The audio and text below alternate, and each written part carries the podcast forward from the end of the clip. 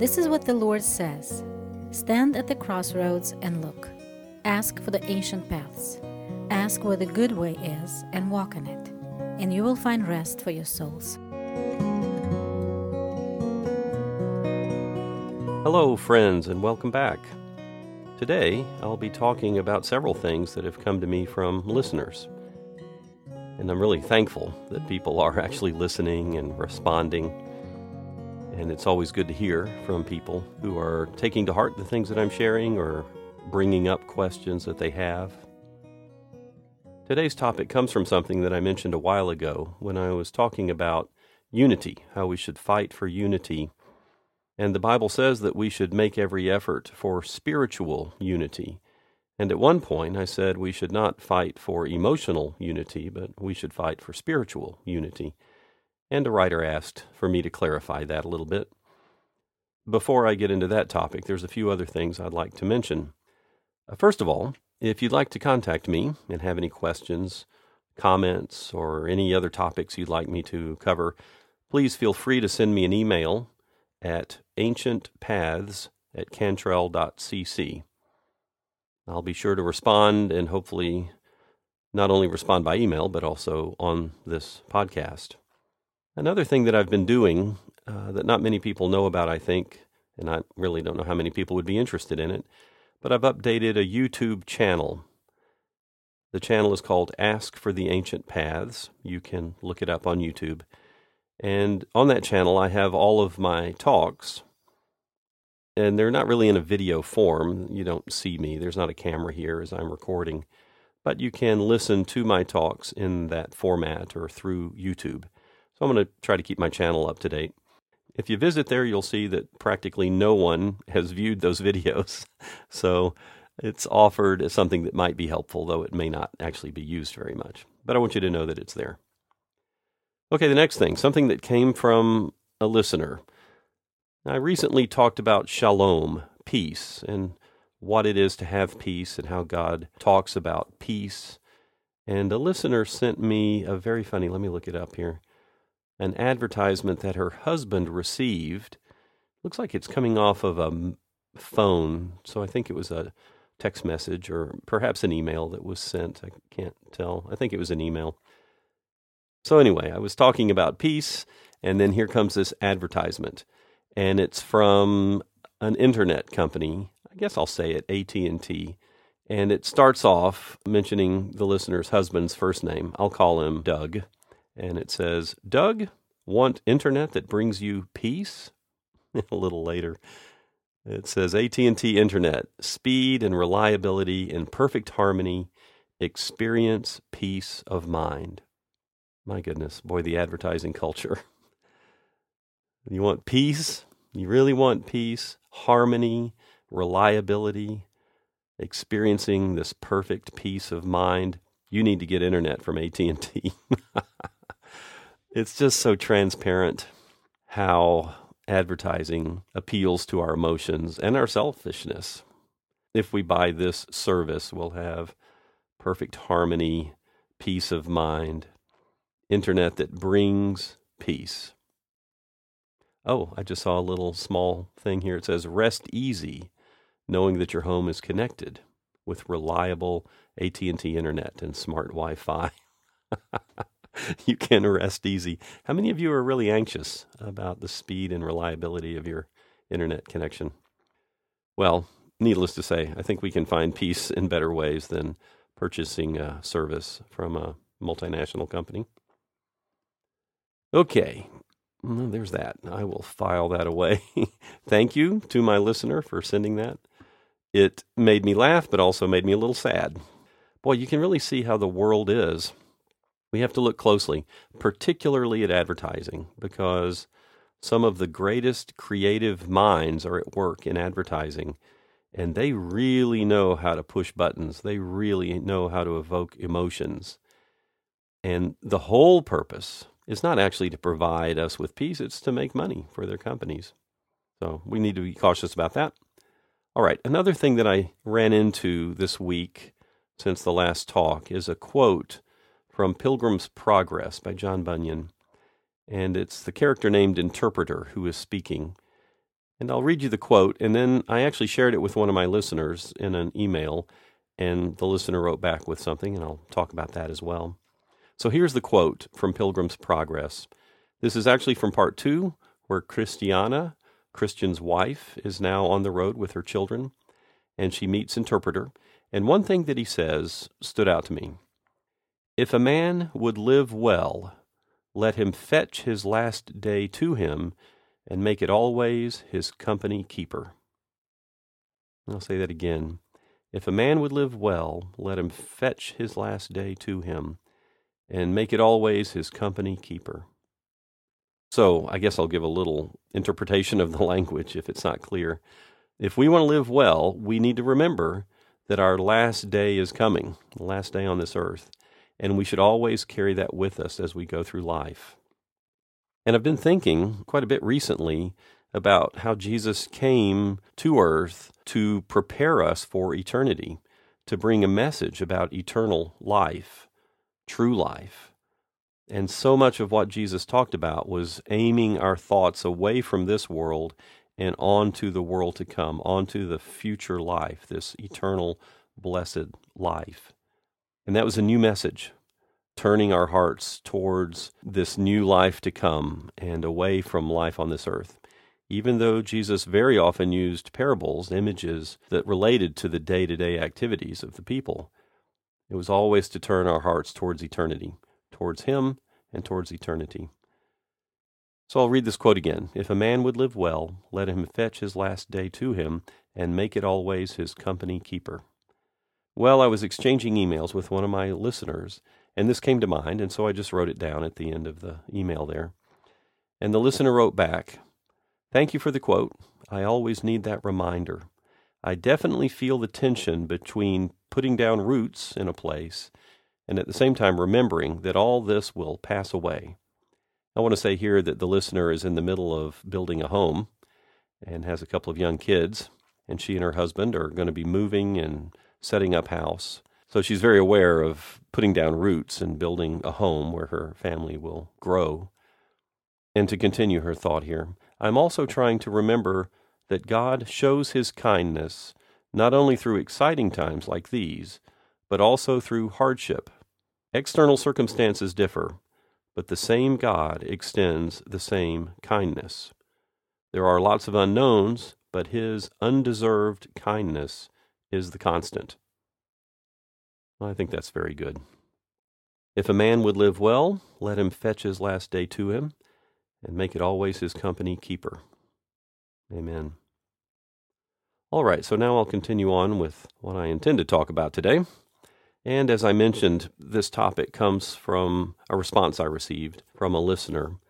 Uh, she asked me to share a little bit more about spiritual versus emotional unity, something that I mentioned in a previous talk so today I'll share a few thoughts about that, and I hope it's helpful. And it helped me to think about it a little bit more deeply. Our culture, Western culture, emphasizes what feels good. It values emotion. There's this idea or a sense that what feels good is actually true and right. And anything that makes me feel bad is something that is not true. It can't be true if it makes me feel bad. so we have to be very, very, very careful about that attitude. That is the Western culture's idea of what is good and true and right. And we, as believers, as followers of Jesus, we should not ever allow ourselves to get drawn into that worldview. As a matter of fact, scripturally, there are quite a few things that will be very difficult for followers of Jesus. And we are encouraged to consider it a joy when we face various difficulties. I'll quote now something that I've shared before quite a few times, something that William Temple, the Archbishop of Canterbury, said back in the late 1940s, could have been the early 50s. And he said, A sentimental and hedonistic generation has no room for wrath in its conception of God. The thing that I emphasize here is his assessment of the culture back in the 40s as being sentimental and hedonistic. driven by emotion and driven by pleasure, a desire to please self. And as I've said before, if that's the way British culture was back in the 1940s, we are much further down that road now. Sentimental and hedonistic. Now, I want to take a little bit of time to look at Ephesians chapter 4, starting in verse 1. And this is where I get a lot of my understanding about spiritual unity and doctrinal unity and what God means when He says that we are to fight for spiritual unity. So let's start in verse 1 of chapter 4.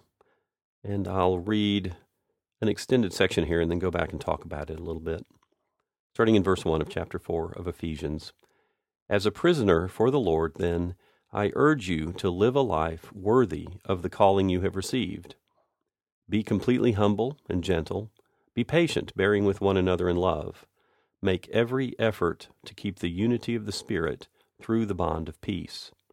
There is one body and one Spirit, just as you were called to one hope when you were called, one Lord, one faith, one baptism one God and Father of all, who is over all and through all and in all. But to each of us, grace has been given as Christ apportioned it. And this is why it says, When he ascended on high, he led captives in his train, and he gave gifts to men. What does he ascended mean except that he also descended to the lower earthly regions?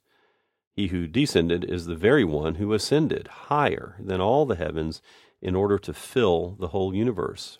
And it was he who gave some to be apostles, some to be prophets, some to be evangelists, and some to be pastors and teachers, to prepare God's people for works of service, so that the body of Christ may be built up until we all reach unity in the faith and in the knowledge of the Son of God, and become mature attaining to the whole measure of the fullness of Christ.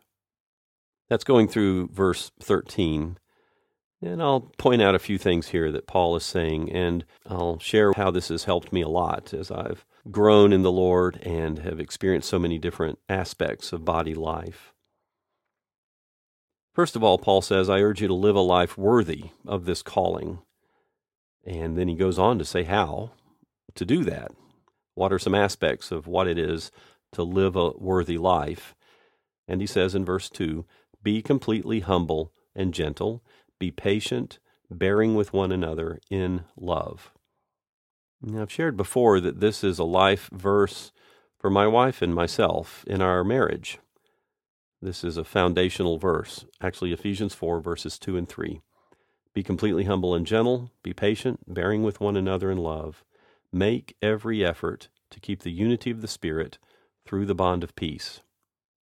So, for those of you who are married, I encourage you to talk to your spouse about this and say, you know what? We're one person in the eyes of the Lord, and we need to be humble and gentle and patient and loving, and we need to make an effort to keep the unity of the Spirit in a peaceful way. So, here we see Paul saying, make every effort to keep the unity of the Spirit. And he goes on to talk about unity oneness, one body, one spirit, one hope, one Lord, one faith, one baptism, one God. That's all unity. And God is over all and through all and in all. And then he says in verse 7 to each one of us, each of us individuals, we've been given a grace as Christ wants to give us grace. And then he quotes Psalm 68 When he ascended on high, he led captives in his train, and he gave gifts to men. Paul is saying to each of us, God has given grace. And when he ascended, he gave gifts to men. And then there's a little parenthetical section here in verses 9 and 10. What does he ascended mean except that he also descended? So it's uh, just a quick aside saying, well, he ascended, but that means that he actually came down from somewhere and then he went back. And Paul also makes that reference in other of his writings that Jesus surrendered his equality with God, came down, went very low, as a matter of fact, became nothing, and therefore he was exalted to the very highest place. As we continue on in verse 11, Paul talks about what these gifts are. As to each of us, grace has been given as Christ apportioned it. He gave gifts to men. Verse 11, it was he who gave some to be apostles, prophets, evangelists, pastors, teachers, to prepare God's people for works of service, so that the body of Christ may be built up until we all reach unity in the faith and in the knowledge of the Son of God. So I want to underscore something here about church leadership. People who are gifted, they are actually gifts to the church.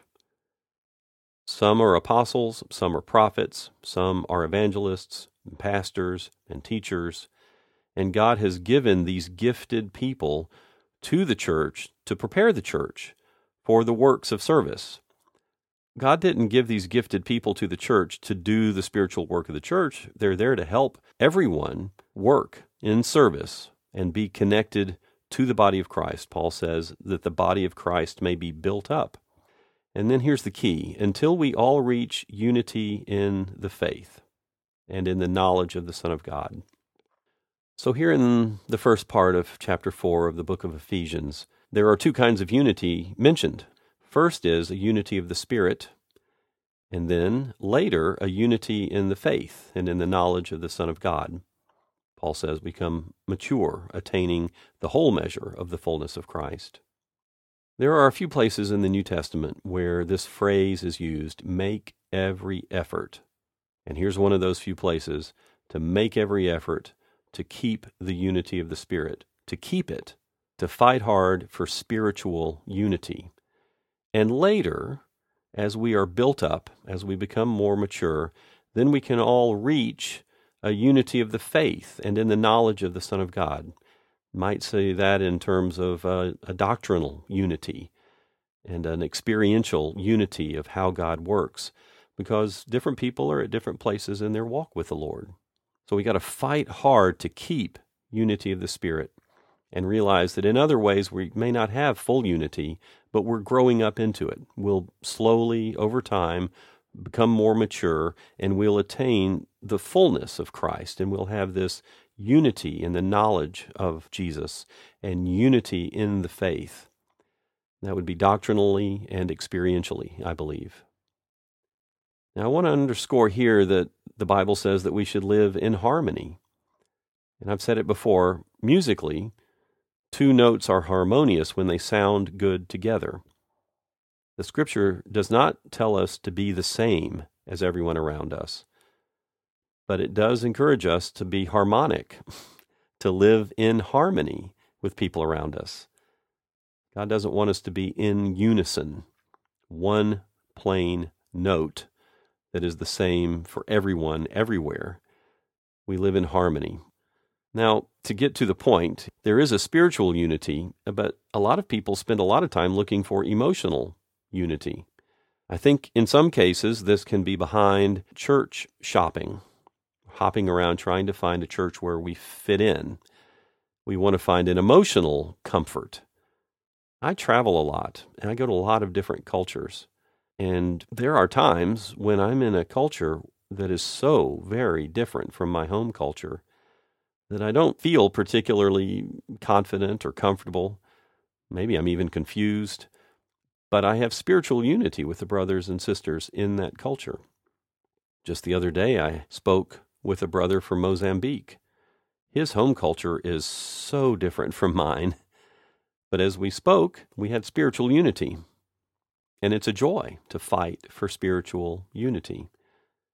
Not to try to find things that make me feel good, or actually, particularly not to find things that make me feel good about myself, but to fight for spiritual unity, to live by the Spirit. I'm in Russia right now, and uh, there's something about driving in Russia that's a little bit different from driving in the United States. In the United States, we have a phrase, defensive driving, that when you drive, you drive defensively, very carefully to watch out for what may be problems and to back off and be careful. And I say that in Russia, it's offensive driving. Here, when driving, people get on the offense a bit more. You're watching out to see who's going to cut you off and who's going to take your spot. And well, anyway, the thought that came to me about unity was when I'm driving here, I sometimes get frustrated with other drivers. And then I realized that I was most frustrated by people who drive just like I do. That means they want to be in the place where I want to be. They drive at the same speed that I'm driving at, and I find them in my way. But that's because they're really like me. and there are times, I think, in the body of Christ when we're around people that are so much like us that they get on our nerves. Can I say that? Can I get an amen? Sometimes the people that are so much like us, they're the ones that bug us the most. And we need to be very humble. Humility is the key to spiritual unity. We need to realize that we are weak, that we are not fully mature, that we are not perfect, that we hurt other people the way that they hurt us. We need to remember that. So we're not fighting or looking for things that make us comfortable we're looking at spiritual unity. We're trying to be unified in the spirit and make the emotional sense that we have of secondary or tertiary importance. Even where you live, there are different cultures around you. People are very different. And we need to be spiritually discerning, not culturally snobbish. I'll give an example of how this can get into the church and it's a sad example, actually. A ministry partner of ours in another country here, I won't mention where or who this is, the director of this ministry had somebody working with him who was very productive in the ministry. It was a lady who had her own business, was pretty wealthy, and was one of those people that just takes charge and makes things happen. And so she was very active in the ministry, very successful when you judged it certain ways. She was on the leadership team and very actively involved in ministry, particularly to orphans and people in great distress. Also on the leadership team was a lady who was kind of poor. She was a lady, I think was a cleaning lady, but was of lower economic status than this business lady who was so productive. And they lived close to each other, sort of in the same neighborhood. And the poorer lady asked the richer lady if she would give her a ride home so she didn't have to take the bus and take so much time because they're at these same meetings together, just asking if she could get a ride home. And the richer lady refused to give her sister in Christ a ride home because the richer lady did not want her neighbors to see the poor friend get out of her car. Isn't that terrible? You know, the richer lady was not fighting for unity. She was more concerned about her status in the eyes of her neighbors.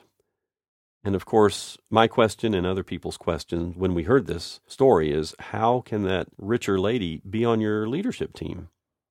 What sort of example is that? And the response I got was, well, she's very productive. She gets a lot done. Well, to me, that's not a good enough answer. We have to fight for unity. We have to serve. We need to live in the kingdom of God and not be concerned about the kingdom of this world. So we fight for spiritual unity, not emotional unity. We fight for spiritual unity, not cultural unity. And we don't even need to be concerned about physical unity in terms of distance, being close to one another we can have spiritual unity with those who are far from us. Paul even talks about it in 1 Corinthians chapter 5. He says, Even though I'm not physically present with you, I am with you in spirit.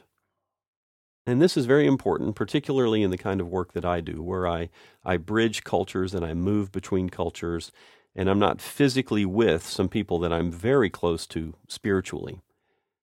Someone can be far from us, quite distant from us, thousands of miles away. They can be in a completely different culture. They can have a completely different personality and emotional makeup, and we can still have spiritual unity. And we should fight for that unity. God is not limited by political borders. He sees the whole earth. He knows everybody. He binds us all together in love, in unity in Him. And we need to keep that attitude as well. Just because someone is far from us, far from us culturally, far from us emotionally, far from us physically, we can still fight for unity with them. Well, there's a few things that I thought of. What are the principles that we might put into effect in order to work for unity, to make an effort for unity? And the first principle that comes to mind is death to self. We must die to ourselves in order to fight for unity. If we try to assert our rights, if we try to protect ourselves, if we try to set ourselves up in opposition to someone else, well, then that is the exact opposite of unity, of fighting for unity. So we need to die to ourselves. We need to be vulnerable. We need to be open. I know that I need to be, well, what would the word be? Offendable to fight hard enough for unity that I'm close enough that they can actually hurt me, that they can offend me. So, to fight for unity, we have to surrender ourselves. We need to consider other people's needs above our own. Another thing that comes to mind is something that Jesus said need to remove the log from your own eye before trying to take the speck from another person's eye. And I've heard it said that in the Middle East, this is hilarious. This is an example of the humor of Jesus. Uh, just as he said, it's easier for a camel to go through the eye of a needle than for a rich man to enter the kingdom of heaven. People back then would have just cracked up. The whole idea of a camel trying to squeeze through the eye of a needle, or or somebody walking around with a huge beam, a big log in my eye, and I'm trying to take a little speck out of somebody else's eye. When you think about it, it's it's pretty funny. It's ridiculously funny.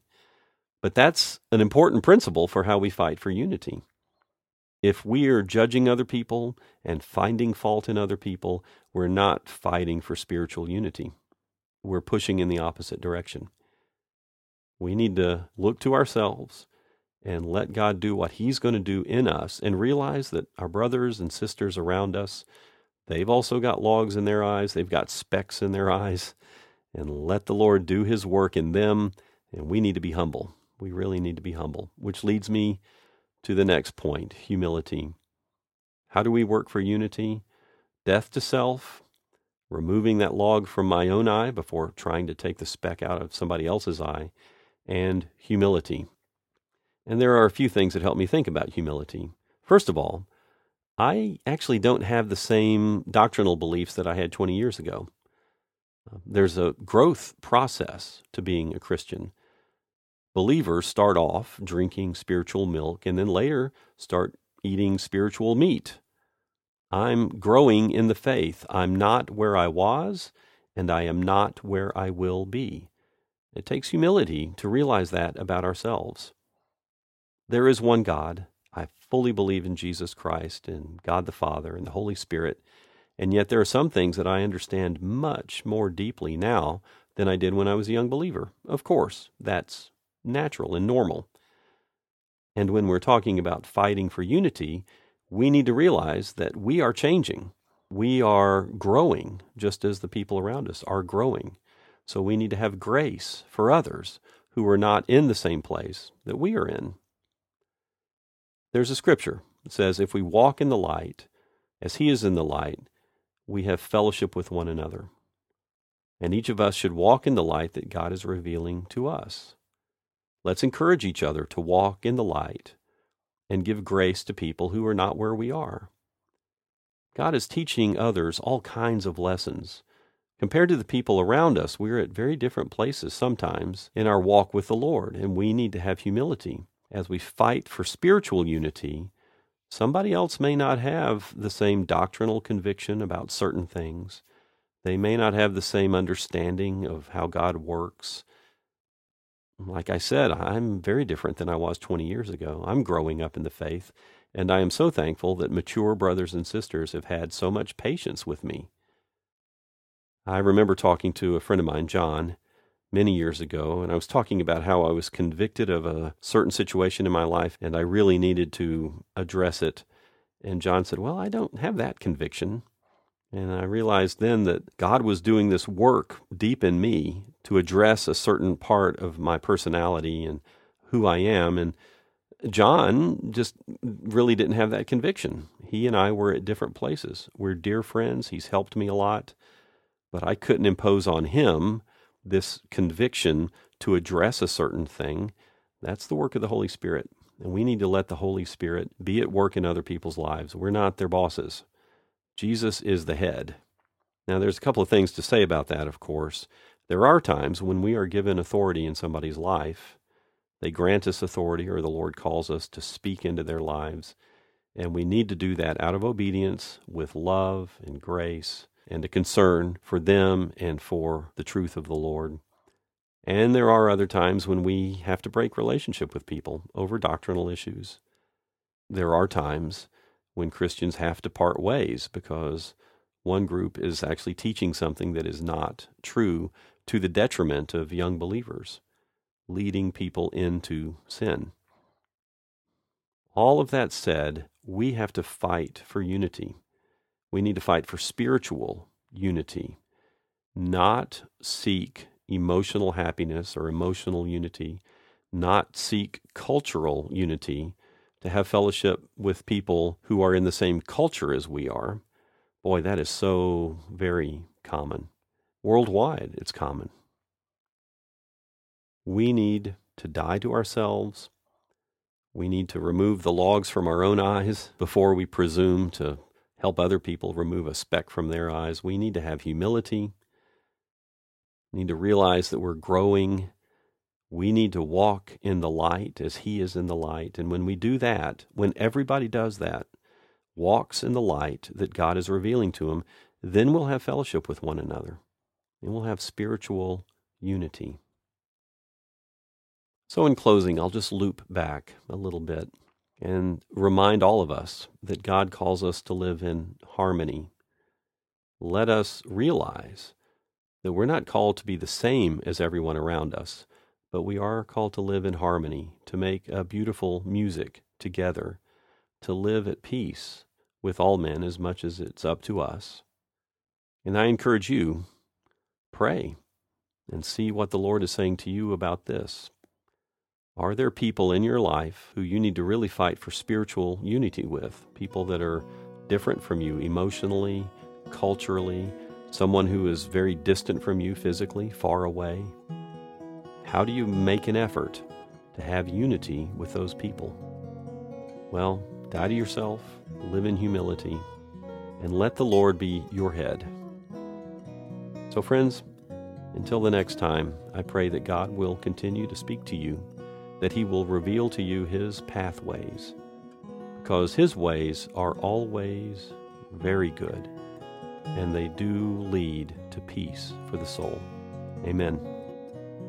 Jesus said to his disciples, Now that you know these things, you will be blessed if you do them. Thank you for listening, and God bless you all.